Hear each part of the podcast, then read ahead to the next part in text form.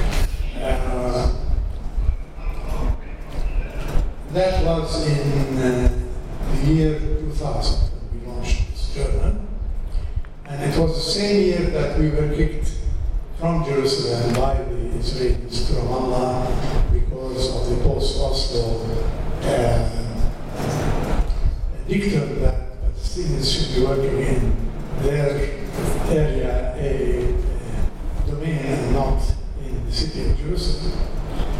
Um, over the last year, uh, there has been a number of changes in the composition and structure of the Jerusalem Quarterly. Uh, the most important of which is the uh, appointment of a new editor, uh, Professor Charles Mandy from Brown University, uh, and the introduction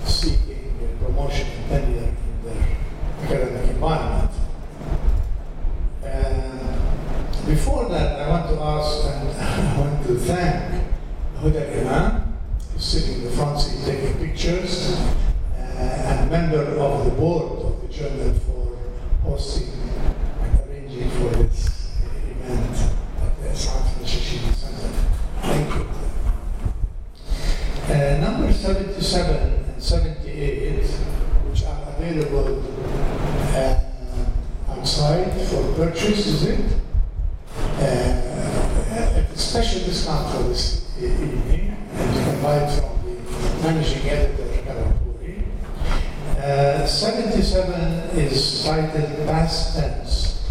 The chief contribution of that is a beautiful, wonderful, riveting uh, uh photographic retrospective uh, of uh, three-dimensional photographs undertaken by our great artist and curator Jack Persekian. And uh, it occupies most of this and we will soon, I promise you, be turning a special monograph by IPS under his uh, editorship. The issue also includes the two uh, uh, contributions of the Daqqaq annual award for outstanding scholarship on Jerusalem. The first one is uh, an essay by let's see, by Neda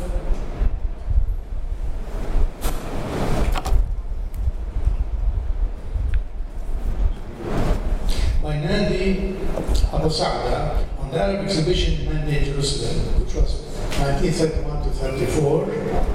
It was the first major international exhibition of crafts and products in Jerusalem, organized by the uh, uh, uh, Arab Higher Committee.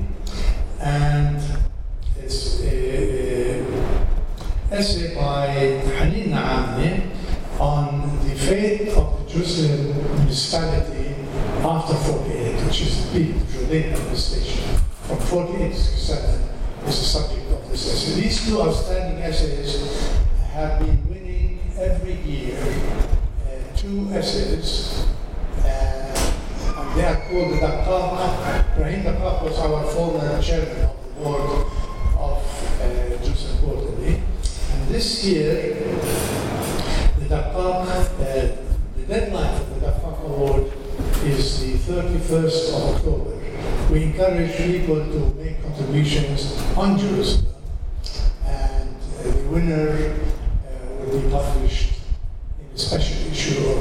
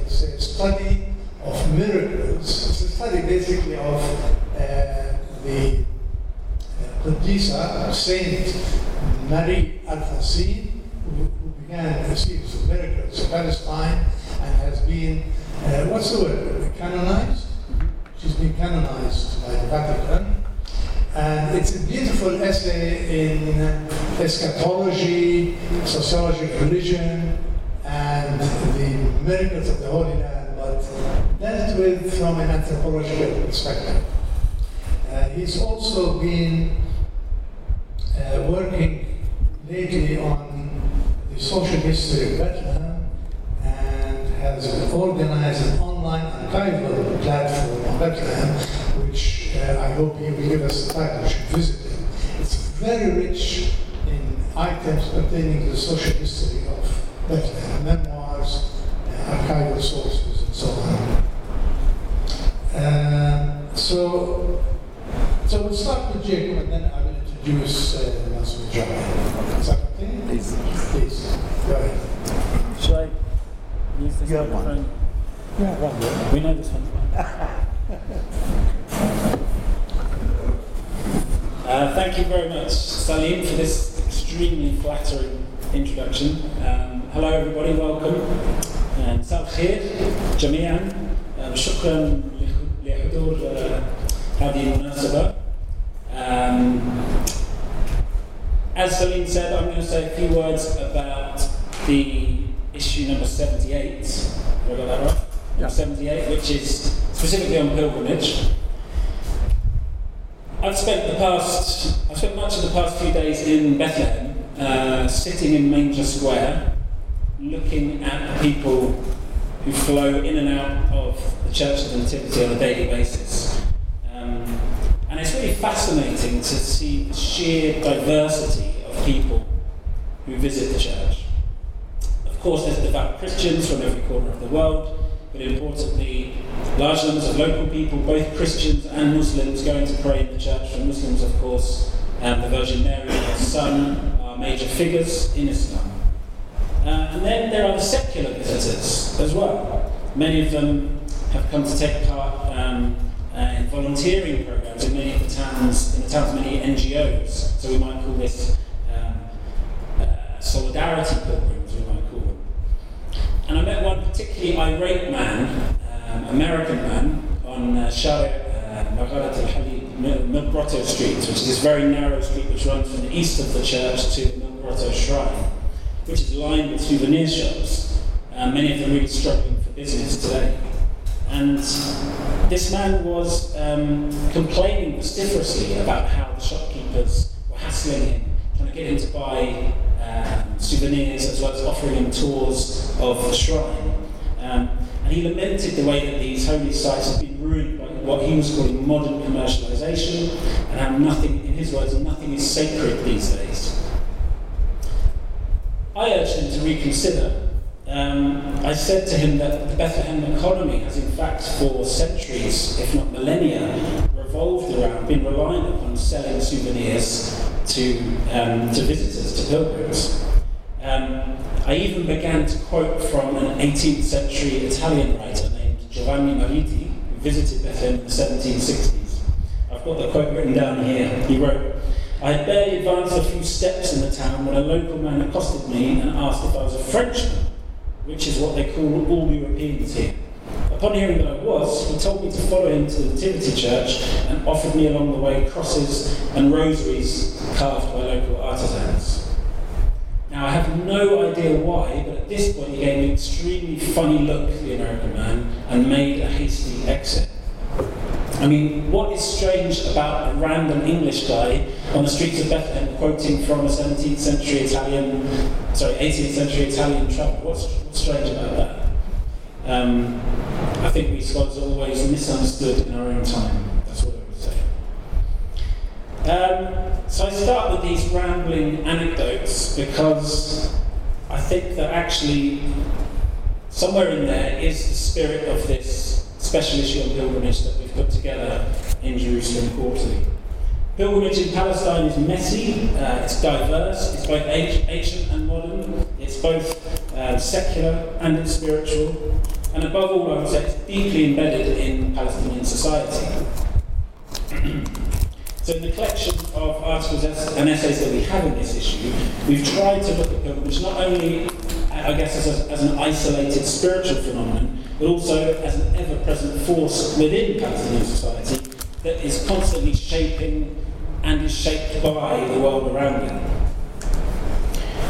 So just um, as one example of this, I'm writing a book about Bethlehem in the 19th century and the emigration explosion that took place there in that period. And as I've dug deeper into the local conditions that enabled those, those migrations, that enabled Bethlehemites to travel all over the world, I found out that none of that would have been possible without pilgrimage. For centuries previously, Bethlehem's artisans and merchants were acquiring the necessary languages, skills, uh, contacts, and wealth as well, all through their interactions with pilgrims. And what did they sell when they travelled the world? mother of pearl and olive wood souvenirs carved in Bethlehem. Essentially, they were exporting pilgrimage, they were taking pilgrimage uh, to people's doorsteps all over the world. So, pilgrimage, pilgrimage is always a journey. Um, it's a journey that is both spiritual and physical.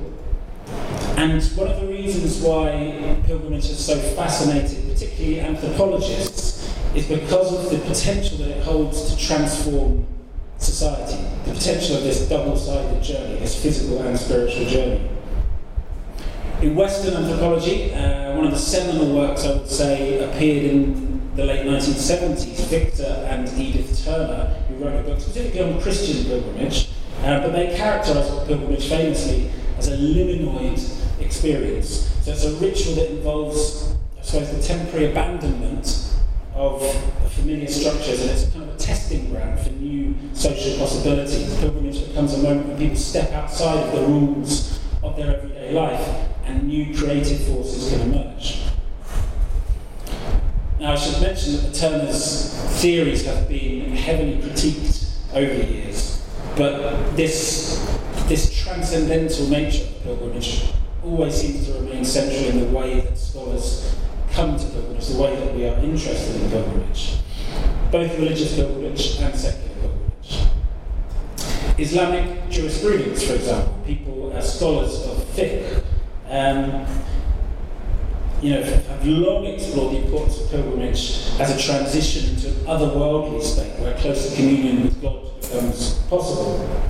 But as in most religious traditions, Muslim pilgrimage is not a solitary enterprise. For pilgrims who make the Hajj to Mecca, the transition is marked, by, of course, by change into plain clothing, and it's accompanied with a series of communal rituals, all of which are aimed at the forging of a kind of universal Muslim community, where distinctions of class and sect are, at least in theory, eroded.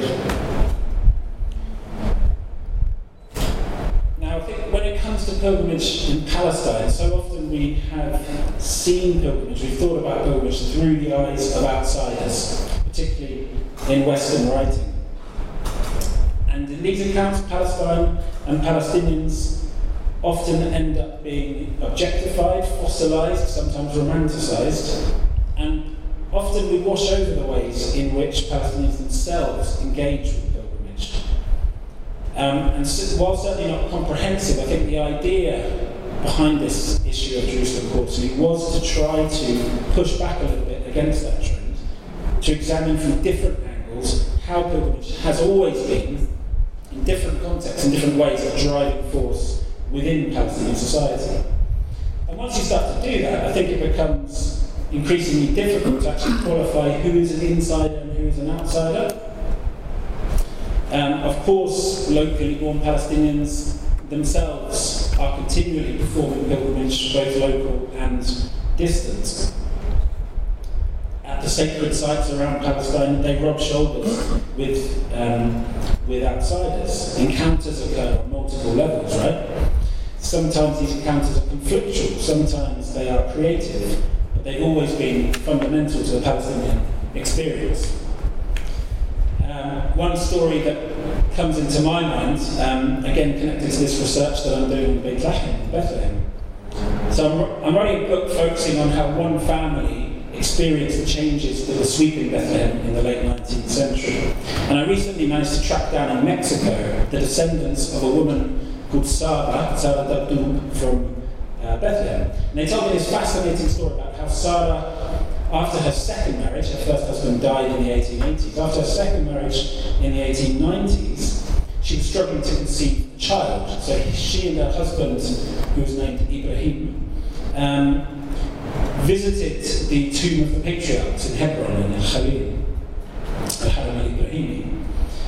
And there people would um, write, scribble down notes on pieces of paper and hand it to the, the um, janitor, the porter, who would then descend the steps that led down into the tombs and deliver the note to the appropriate tomb according to who the note was addressed to. Um, so Sara's note was addressed to the matriarch, also called Sarah, who is um, the wife of, of the patriarch Ibrahim.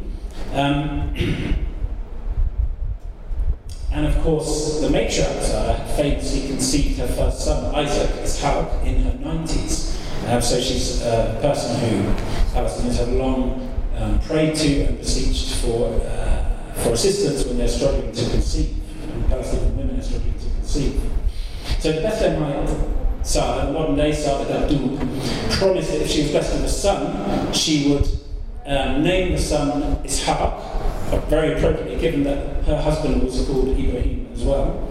Um, but also that she would grow her hair for 12 years, and her husband would also grow his hair for 12 years. Still trying to decipher the exact meaning of growing the hair for 12 years or a specific figure. Um, but what, what, I can tell you is that um, she Sure enough, conceived a son very soon after, called him Ishaq, uh, who coincidentally is the brother-in-law of Isa Bandak, who was a very famous Bethlehemite nationalist in the 1920s and 30s.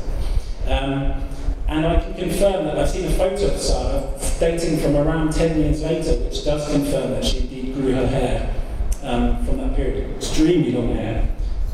Unfortunately, I haven't seen a photo of her husband, Ibrahim.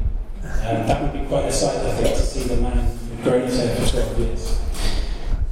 So it's these encounters, I think, that really make the pilgrimage so interesting, and the cultural productivity, I suppose, of those encounters. which always, I think, draws scholars, be they historians, anthropologists, theologians, to the subject. So I'm just going to turn more specifically to this issue and pull out a few highlights from the issue. It's been a real pleasure and honour to be asked to contribute and to be involved with the making of this issue. Um, I'd like to say a massive thanks to all of the team at JQ who have been fantastic in putting together, particularly Kevin Hawley, who is really, um, without Cabell, the whole thing would, would be unthinkable. So thank you, Kevin. um, and I found it really fascinating, really informative to read the various articles and essays, to, to edit them, to review them, and look at these, these encounters that I was talking about and how they play out in various, um, you know, from various perspectives and various different uh, sites uh, around Palestine. We have a really interesting article by uh, Chris Wilson, an historian based at Cambridge, who looks at uh, what he calls religious mania in Jerusalem and the way it was treated, diagnosed, and discussed, particularly by British Mandate officials in the British Mandate period. Um, and what Chris is doing really is, so by religious mania, he means all forms of, Suppose, mental conditions which are often brought on by, or sometimes attempted to be cured by pilgrimage. So pilgrimage is very much there um, informing this discussion. Chris is very good at laying out the context for that, essential intellectual context, more specifically the medical um, discussions which take place around this. And what I really liked about Chris's essay is that he refuses to sort of separate out uh, if you like, the European approaches, be they European Jews or British mandate officials, um, from local Palestinian understandings and discussions of these conditions. And I think in doing so, he reminds us that pilgrimage is often a great leveller uh, in Palestinian society. Going back to this idea of the way in which pilgrimage is fundamental to socio-economic factors in Palestine, we have a really important article from Mustafa Abbasi, I don't think Mustafa is here today, unfortunately. Um, but Mustafa is looking at the village and the family of Abu Ghosh, uh, which really is the quintessential pilgrimage way station in Palestine, right? And certainly owes its very existence to the pilgrimage routes that have long run up from Jaffa to Jerusalem via, um, via Bab al uh, Pass, essentially following today's Highway 1 route. And Mustafa's article describes how the Abu Ghosh family really expertly positioned itself as a mediator with the Ottoman state and as a facilitator of those increasingly lucrative pilgrimage routes. One of the things I liked about Mustafa's article is the way in which he demonstrates that European pilgrims were often actually at the mercy of these local Palestinian actors, at least until the end of the 19th century when that relationship that balance of power began to shift quite significantly. I've got a note here because I want to make sure I cover or at least mention everybody's contribution. So Thomas Hummel has provided a fascinating sort of flips the perspective. Uh, Reverend Thomas Hummel looks very much from a theological perspective, particularly the way in which Christians of various denominations, Orthodox, Catholic, Protestant, have understood pilgrimage to Jerusalem specifically as a sacrament and this goes against the sort of standard doctrinal Christian view of the pilgrimage. Pilgrimage is not a sacrament in Christianity, formally speaking. But according to Thomas's article, it's very much discussed in you know, what interesting range of Christian pilgrimage writing as exactly that, as a really vital sacrament, which opens up, I think, scope for really interesting comparison with Islam in particular. Um, Jerusalem is also the focus of a contribution from um, Michael Dumper, a historian, scholar at the University of Exeter. This time, very much in the context of the city's contested status within the Palestinian-Israeli conflict.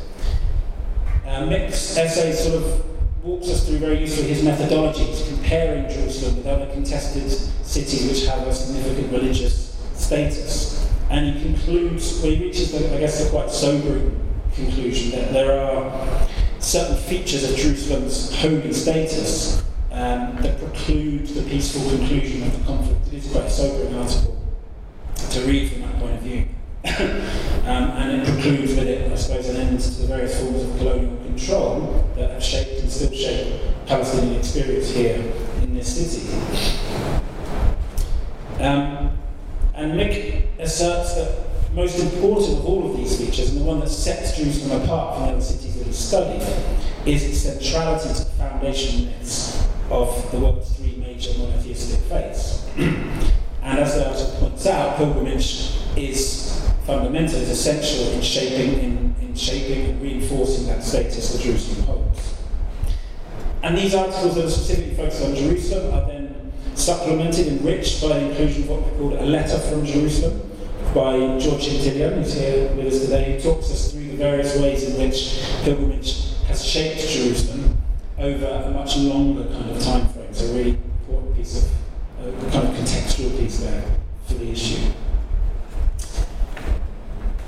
So Jerusalem, obviously, as a city, occupies a central position in Palestine's sacral landscape. We all acknowledge that. But I also think it should be viewed as just one nodal point within a whole network of sacred sites which stretches across the entire region. For that reason, it's really useful to have here in this edition an article by Alex Shams, uh, who concentrates on one particular site in Nablus, Qabr Yusuf, uh, Joseph, the, the tomb of Joseph, and the way in which Qabr Yusuf has become associated among Palestinians with Zionist colonization.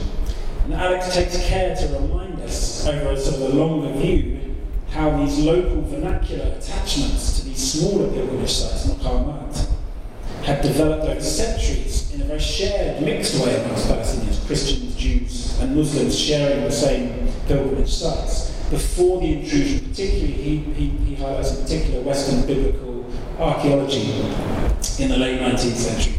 And that process then of appropriation um, continues and, and accelerates into the 20th and the 21st centuries, most recently under Israeli occupation, to the point where local Nabulsis have attempted to desecrate Qabr Yusuf um, on a number of occasions as a response to their perceptions of appropriation, of colonization, and the tomb being a symbol of that. Um, but of course, Palestinian interactions with, um, with pilgrims, pilgrims coming from the outside, are not always steeped in violence and tension. Um, century Palestinians have been dependent on have been dependent on pilgrims arriving for, from, from far afield for their economic livelihood, and often this, this leads to very creative, very productive cultural processes. So a great example here in the in the, in the issue of JQ is Marie Armelle Beaulieu and her essay on Jerusalem tattoos, which focuses sort of talks us through this fascination, this post-crusade fascination with um, the ancient Christian art of tattooing and in particular between the 16th or 15th and 18th centuries when there was a real revival um, of certain uh, Christian symbols, particularly Catholic symbols such as the Jerusalem cross, which became, which is sort of inherited from the Crusader kingdom and becomes uh, a standard tattoo to have um, to have imprinted on your skin for, for, for European Catholic pilgrims. Um, so, and, and, then if you move into the more recent period, this art tattooing, as many of you will be aware, there are signs of its revival today in Jerusalem, which again shows us, you know, this is tapping into the global um, trends in fashion um, and the, the, I wouldn't say the revival, but the, the, the widening of tattooing across many, in many um, places in the world, and that's here interacting in Jerusalem with these ancient traditions. So another example of how pilgrimage continually is shaping and reshaping cultural and economic and then I should mention, uh, as well as these written contributions, we've got two fantastic photo essays in here. One by Jean-Michel de Tarragon and one by Arpan Roy, both on the theme of pilgrimage. So in Tarragon's essay, we've guided through, we have got a really fascinating uh, selection of photos from the French École Biblique here in Jerusalem. Meanwhile, Arpan Roy's essay looks at sacred trees. um, and it's a really thought-provoking journey into some of the sites that were first discussed in Tawfiq Kana'an's um, famous essay, Mohammedan Saints and Sanctuaries. So that what, what, um, what Arpan is doing is both updating our sort of knowledge of what has happened to those, those trees, which, which Kana'an studied, um, but also inviting us, I think, to rethink their meanings to Palestinians, how that, those meanings have changed over time. And the, what these photos do is very dazzling photographic essays, and they really bring to life for us the same themes that are being discussed in many of the written contributions. So we find in the photos spiritual rapture, we find communal ritual, we find um, the, the materiality of embodied, um, the, the embodied experience of pilgrimage. We find local agency versus foreign appropriation. Above all, we find the extent to which pilgrimage is embedded in Palestinian life and the very Palestinian landscape. And just finally, uh, I should mention that we have uh, a fantastic article on here by Chloe Bordewich, which isn't on the theme of pilgrimage, but looks instead at the murky world of spies in the late Ottoman period. I really recommend reading this article. She brilliantly unravels this, uh, this mystery, this long-standing mystery of the Jerusalem-based Ottoman intelligence officer Aziz Bey. Um, and, and in doing so, Chloe really, very, very subtle way, is giving us a, a great example of how the Arab world has had to come to terms with its Ottoman past, how different thinkers, different actors have embraced, negated, um, sometimes struggled with that Ottoman past. So that's a kind of a sweeping overview of the issue. There are, it's, it's by no means exhaustive or comprehensive. There are many huge gaps in the issue as well. Um, one of the things that there's probably a lack of is Arab and specifically Islamic pilgrimage to Jerusalem as a city, I would say, which is why we have Nazmi with us today to give us a few words on that, I think, on that specific theme.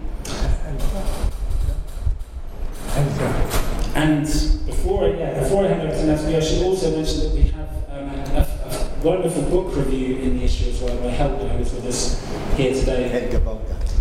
Helga Baumgarten, who has um, provided us, well, Helga, who's provided us with uh, a very lengthy review, really in-depth review of Vincent Lemire's book Ordinary Jerusalem, which traces, which really looks at municipal life, um, the kind of the, the embrace of civic duty, civic responsibility amongst Jerusalemites in the very beginning of the 20th century. Um, so that's it from me. I think I'm going to hand over to Nazmi. Thank you. Um, thank you very much.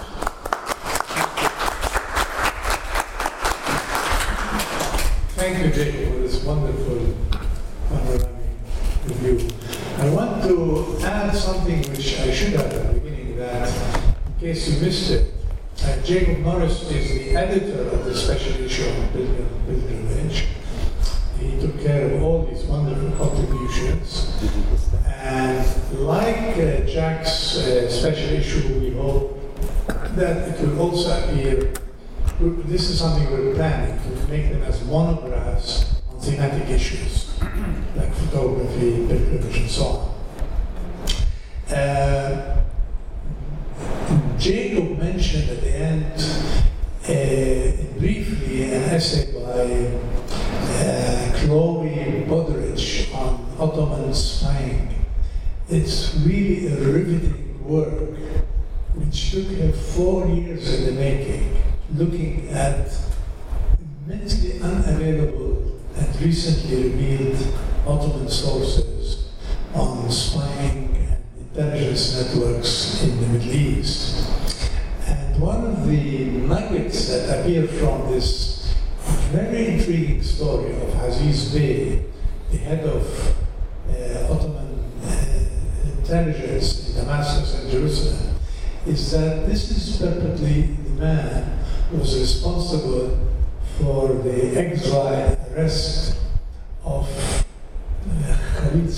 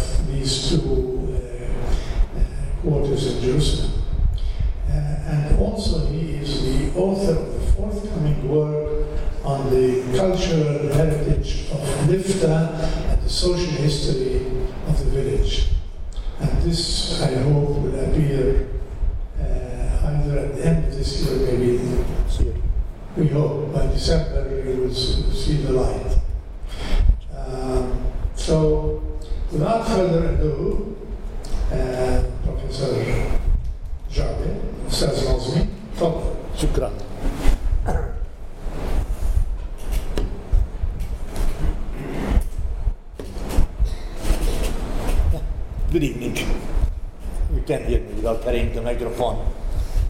Um, thank you for coming. شو صوتي مش طالع؟ تسجيل لازم أمسك البتاع لي في تسجيل. لا حول ولا بدك صوتك يطلع لأنه أنا لايف آه، أنا بقبل بدون صوت ما عنديش مشكلة. إذا بتكتب إذا بتكتفوا بالصورة. um, well um, George Hintelian um, claimed that pilgrimage has influenced the uh, city of Jerusalem. He's absolutely right. But I think um, pilgrimage has dictated a lot of cultural landscape of the whole country of Palestine. A lot of roots, civil as well as religious services, were created along the pilgrimage routes all over Palestine. Uh, even in, uh, uh, in early Byzantine period, series of monasteries were created on every spot related in one way or another, truly or legendary, uh, to Jesus Christ. Monasteries were created and hospices were created to accommodate the flow of pilgrimage coming from all over Europe as well as from the Orient. Unfortunately, we know until now very little about it. We know relatively uh, uh, good uh, information about European pilgrimage to the Holy Land because we got tens of accounts of, uh, of travelers who wrote down their experience, spiritual as, as well as material experience in Palestine. Uh, the oldest account that we have is the pilgrim from Bordeaux, the French city, who arrived to Palestine in 333, which is approximately directly after tolerating Christianity as a, a religion in the Roman Empire in the period of Constantine. I mean. So in this period, the, uh, uh, the infrastructure of pilgrimage began to grow up rapidly. I can trace hundreds of monasteries and hospices were built in the three centuries later, in the fourth, fifth, sixth century, uh, uh, all over the, the country. A lot of roads and routes were paved for the service of, of uh, pilgrimage. But this is not my theme today. I was supposed to talk about Arabic and Islamic pilgrimage. In the uh, uh, I, really, I said also Arabic, uh, I meant mainly Oriental. Unfortunately, we have very little Oriental Christian literature about pilgrimage. There are some, some accounts of Armenians coming to the Holy Land, but the rest of Oriental churches, we have rarely anything about them. Until now, this is a subject not well researched too. I suppose that uh, uh, Christian communities, Arab Christian communities from Palmyra and the area of the, uh, of the Arab desert, who were one of the early Christian communities in the world, were also arriving to the Holy Land for pilgrimage purposes, but they left no writings behind them, so we know nothing about them. Uh, the Egyptian, Ethiopians, uh, maybe the Syrians, uh, we have some literature about the Syrians, but the rest of the Christian communities, we rarely got any small pieces of information about their pilgrimage. Of course, the, with the peak of Islam and the control of Palestine by the Muslims, we have a new traditions of, the, of pilgrimage. Alone, if you think about um, the construction of the Dome of the Rock as a pilgrimage icon, not only as uh, commemorating the traditional Islamic say about why it was created, but alone in itself was an, a magnetic of pilgrimage of Muslims to the country.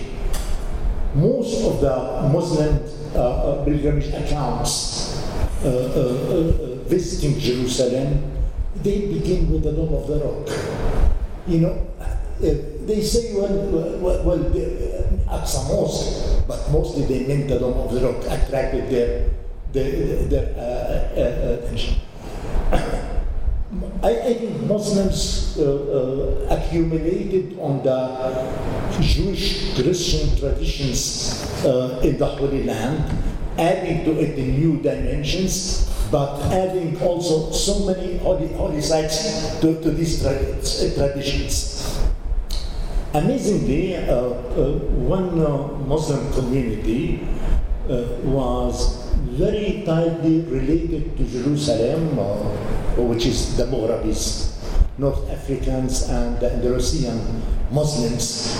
Uh, I have the name of more than 30 accounts of rihla, of uh, pilgrimage account to Palestine written by North Africans, which is the, the richest among the Muslim com communities at all.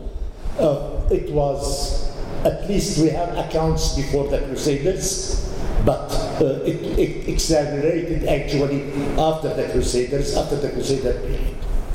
Another phenomenon which was also a um, very important phenomenon in the Islamic literature, which was the Adab al-Fada'il, the merits literature, the merits of Jerusalem literature. And Jerusalem in this regard uh, meant actually the whole Palestine because uh, the, uh, the, the, Islamic terminology for الأرض التي باركنا حولها the mosque, uh, the Aqsa Mosque, and the land around it, which is blessed land, understood by a lot of Muslim faqirs uh, uh, as the whole Palestine. Therefore, the pilgrimage was so deeply related uh, uh, uh, to this Ard al-Mubarakah. Um, another phenomenon that I want to, to draw your attention to it is the pilgrimage of Sufis. Sufis. Um, we, uh, we do not have much information how, about Sufi travels to Palestine in early periods, but we have a very rich uh, Sufi accounts in the Ottoman period. Uh, the most famous one is Abdul Ghani al-Nabulsi, al-Luqaymi, al-Qiyani. We have a very large series of, of, uh, of Sufis who wrote their accounts visiting the different shrines in Palestine, traveling from one maqam to another, uh, joining the different Sufi movements in the country, spending in the shadow of this shrine and that shrine few days, uh, including, of course, the major two Islamic shrines, which are the uh, Al-Haram al-Ibrahimi in Hebron and Al-Aqsa Mosque in Jerusalem. But also, shrines like in Nabi Musa were a major visitation sites and the accounts that the number of maqams in the country um, could be counted more than 2,000 uh, uh, maqams. Uh, uh, not all of them survived until uh, nowadays, but uh, in Shukri Arraf recent uh, uh, uh, counting of maqams, he exceeded 1,000 maqams that still uh, exist. It doesn't mean that all of them are active maqams, some of them are just ruins, some of them are just a small qubba, uh, uh, but uh, very rich cultural landscape in, in this regard. Uh, especially those uh, maqams were the target of Sufi visit, vis- visitation. Now, of course, uh, uh, as you mentioned, Norris, uh, the, uh, uh, the ihram from the Aqsa Mosque, changing the clothes before pilgrimage, which is called ihram, was a habit of a lot of Muslims to do it in Jerusalem and then to go directly to the Mecca, to Mecca. Others who are especially from other parts of the world were, do, were visiting Jerusalem after the Hajj to Mecca, which is under the, uh, uh, uh, uh, the motto, قدس الله حجتك. You know, God, I wish that God will enable you to visit uh, uh, uh, Jerusalem after your pil- pilgrimage. Um, the accounts of, uh, of Muslims uh, are, can be classified uh, of uh, two categories. We have accounts with, with uh, uh, uh, I would say, scientific uh, purposes. Uh, الرحلة في طلب العلم where uh, a Muslim will leave his city, town in, in Iran or in Pakistan or, uh, or in uh, uh, uh, Seville and comes to the pilgrimage, but during his uh, way, he visits so many schools of learning. Uh, fiqh schools, literature schools, etc.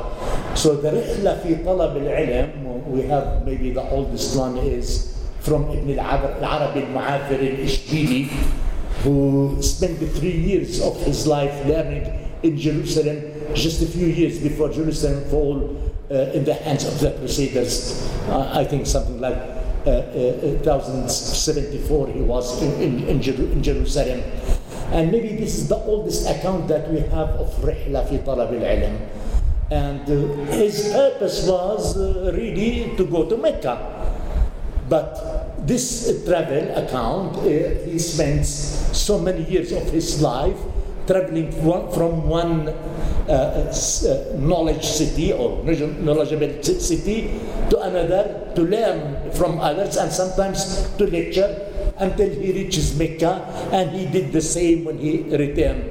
And this is a model of so many rihlas of Muslim pilgrimage, especially from uh, uh, uh, the intellectuals, uh, intellectual Muslims. Again, the uh, Hajj in itself in, in Islam was a responsibility of the central government, regardless whether it's in Baghdad or Damascus or in Cairo. And it's part, was part, of the legitimacy of the regime. If the Caliph or the Sultan cannot secure pilgrimage, he loses his credibility and his legitimacy as a ruler. Therefore, securing the, ro- the roots of, of Hajj were part of the political uh, consultation of the Islamic, uh, Islamic regime. And even in um, later periods, we have uh, the uh, Mahmal al-Hajj, which is um, actually uh, uh, the official caravan of the central government uh, uh, carrying the, uh, um, the different um, kiswa, how can you say kiswa? Cover. cover of, of tombs and holy shrines. So if you go now to Al Khalil, to the uh, uh, Haram Al Ibrahimi, you will see the green cover of the tombs, which was actually uh, the responsibility of the Sultan of Cairo, at least since the Ayyubite period, to send every year the cover of these tombs uh, uh, to Hebron, as well as to so many other shrines all over the country. And uh, he represents uh, through that not only his belief, not only his representative, uh, his uh, uh, responsibility, but also it is a showcase for pilgrimage. Pilgrims will understand that the Sultan is doing his, his, his duties. So I'm trying to close up uh, by saying that there are so many phenomena in the cultural landscape of Palestine that cannot be researched and studied uh, deeply without understanding the effect of pilgrimage, both Jewish, Christian, and Muslim pilgrimage uh, uh, in the country. Thank you very much. We now open the discussion for the audience. I just want to mention that uh, you two two issues. First is the uh, amount of Coptic literature about pilgrims from Egypt, the Christian Coptic pilgrimage, which we don't really know enough, but it might be there in the literature. And uh, second is there is at least three late 19th century and early 20th century Christian Arabic pilgrimage from Syria and Lebanon and Iraq.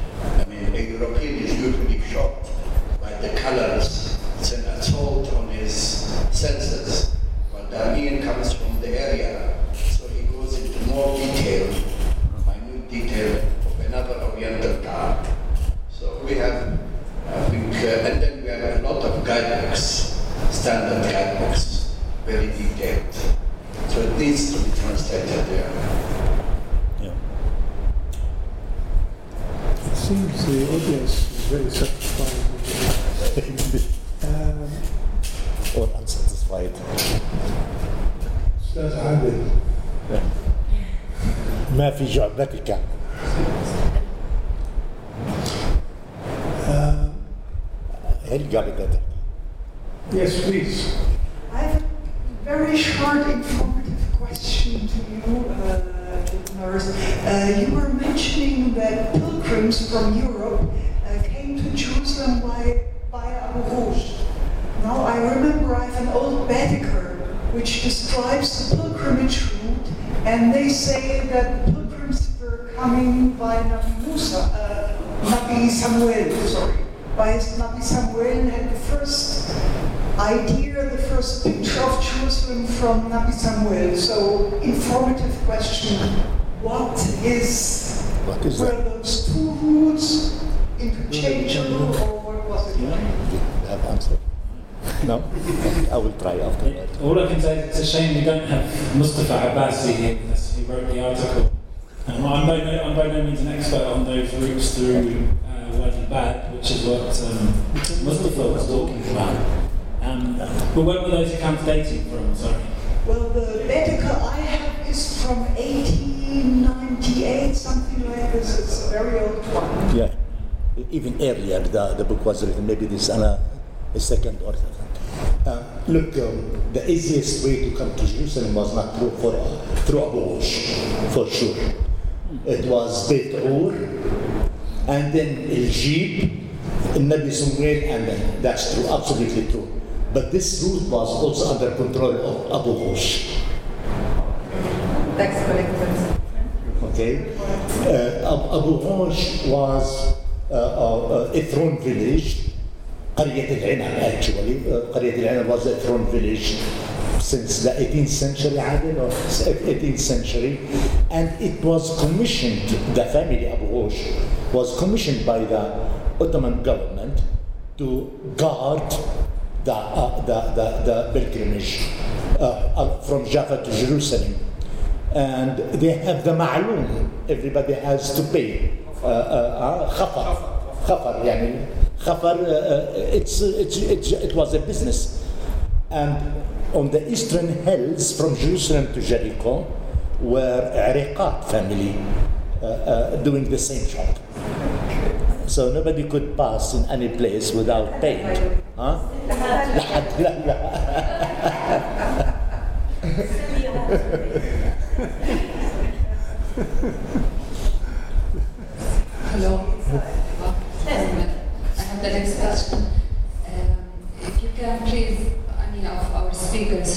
light on uh, Jewish pilgrimage, especially in the Middle Ages, because I think now it has become important to understand this uh, background about Jewish connections to, to land, given what we see nowadays. And uh, my second question, it's more a point of interest uh, after a brief visit to the north in uh, the past two week, last week, uh, Druze pilgrimage, because I also noticed there was like want to call it pilgrimage slash tourism uh, to these maqams. So if there is any information on these two points, I'd be grateful. Sir, you want to answer? I think you have further information. Okay. Um, in the Jewish tradition, every Jew has to make pilgrimage to Jerusalem twice a year. Not in the life, twice a year. Uh, but the number of Jews, at least in, uh, in the recorded recorded accounts, uh, I would say from Byzantine or late Roman period until today, was very marginal. The number of people uh, of Jews were very marginal, and um, to compare with other uh, religions, uh, there are pilgrimage accounts of, uh, of Jews who uh, traveled to Palestine, especially from Hispania, from Andalus, for, uh, for, uh, to Palestine. We, we, we, we, know this literature. I would say uh, th- three major sites of Judaism uh, were uh, addressed for pilgrimage Jerusalem, uh, Qubbat Rahel, Bethlehem, Rachel tomb, and the patriarchal graves in Al Khalil. Uh, other um, holy sites were mostly created by the Muslims on biblical traditions and became part of the Jewish traditions later, late, in later period. Yeah, very creative. Uh, uh, so they revived a lot of, uh, uh, of biblical tr- traditions associated to uh, holy saints or to prophets and created uh, uh, uh, mazarat and maqamat uh, for them. And so Jews began to adapt part of these traditions in their uh, own beliefs and they beca- began to, ma- to make their visit- visitation to it. To it. Um, I cannot ignore the fact that uh, they were part of the pilgrimage landscape of Palestine, but their number was very, very limited. limited. I have no idea about the Druzes. But I, I, I think that there are no, there is no religion without pilgrimage. In every religion there is a form of pilgrimage. Uh, I just want to add, uh, there's a book by Isabella Wharton called Next uh, Selling Jerusalem, which talks about Jewish pilgrimage and virtual uh, pilgrimage. And the greatest things about the second part of the 20th century, and also the earlier part, is the huge mushrooming of virtual pilgrimage through uh, the creation of uh, uh, universal exhibits, Hollywood type uh, scenes, and also stereographic views of the Holy Land, so you, where you can visit Jerusalem. This is mostly for Christian, but also for Jews. Visit Jerusalem and the Holy Land without leaving your home. And what, one of the most interesting part of it is that in the Jewish tradition, uh, Hashanah Haba Yerushalayim, uh, which is an incantation used by Jews, is also incanted by Jews who live in Jerusalem. So it's a virtual visit, not only yearly, but an incantation of being in Jerusalem even when you are inside it. And I found this very uh, surprising, actually. I wasn't aware of this that's uh, made available by hand.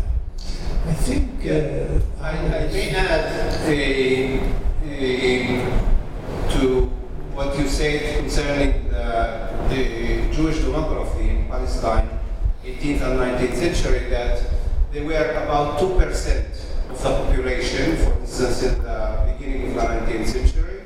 And they grew up to 4 5% until 1880. Now, I say that in order to say uh, to add that the Druze community in Palestine, mainly in the Galilee, were even smaller. I mean, less than 1% of the population most of the time. And most of the Druze, community uh, have started uh, moving to the Galilee during Fakhreddin al-Mani area, era, sorry, in the 17th century. But then that, that, was the rise of the Druze community in the Galilee. But when Daher al-Omar came to power, he crushed them and, and pushed them back to Lebanon some also came uh, from the mountain of the Druze in Syria. Uh, and they continued in the 18th, 19th century as a small community. I'm, I'm not aware uh, about pilgrimage or traveler books of, of Druze. Seasons. Mosul. Nabi Shoaib is the only, the only shrine famous for the Druze in, in the Galilee, but I, I mean, I, I didn't read, I didn't find any, any books or curricular or traveler of uh, Druze uh, to the Galilee, and they had nothing to do with the rest of Palestine. I mean, they were mainly in the north, mainly in the Galilee, with Nabi Shoaib as their main shrine.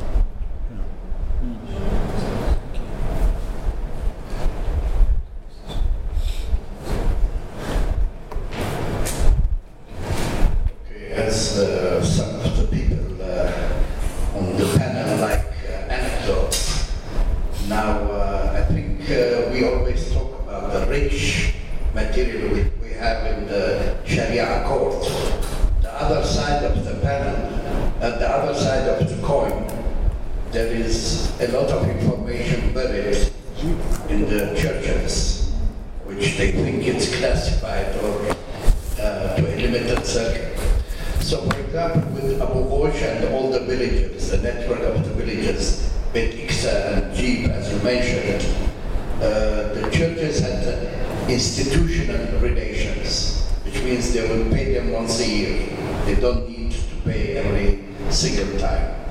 And now uh, I uh, could read some of these uh, classified and unclassified uh, accounts between 1800 and 1830, where there is a lot of rich information about commerce, uh, or what material they used to get from different countries uh, in the area, what materials they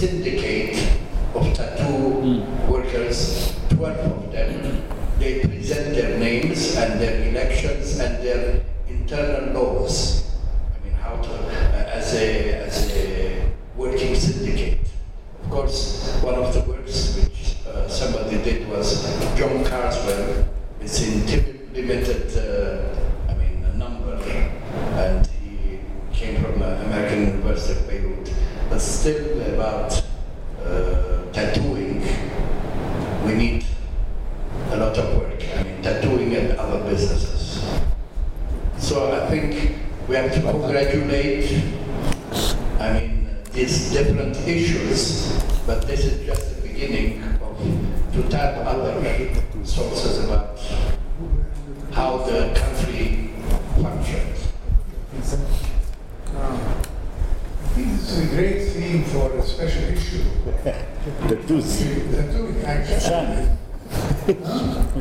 One of the great candidates to edit this would be uh, uh-huh. Maybe in combination. There was competition and boycotts between groups, between cops. I mean, they would channel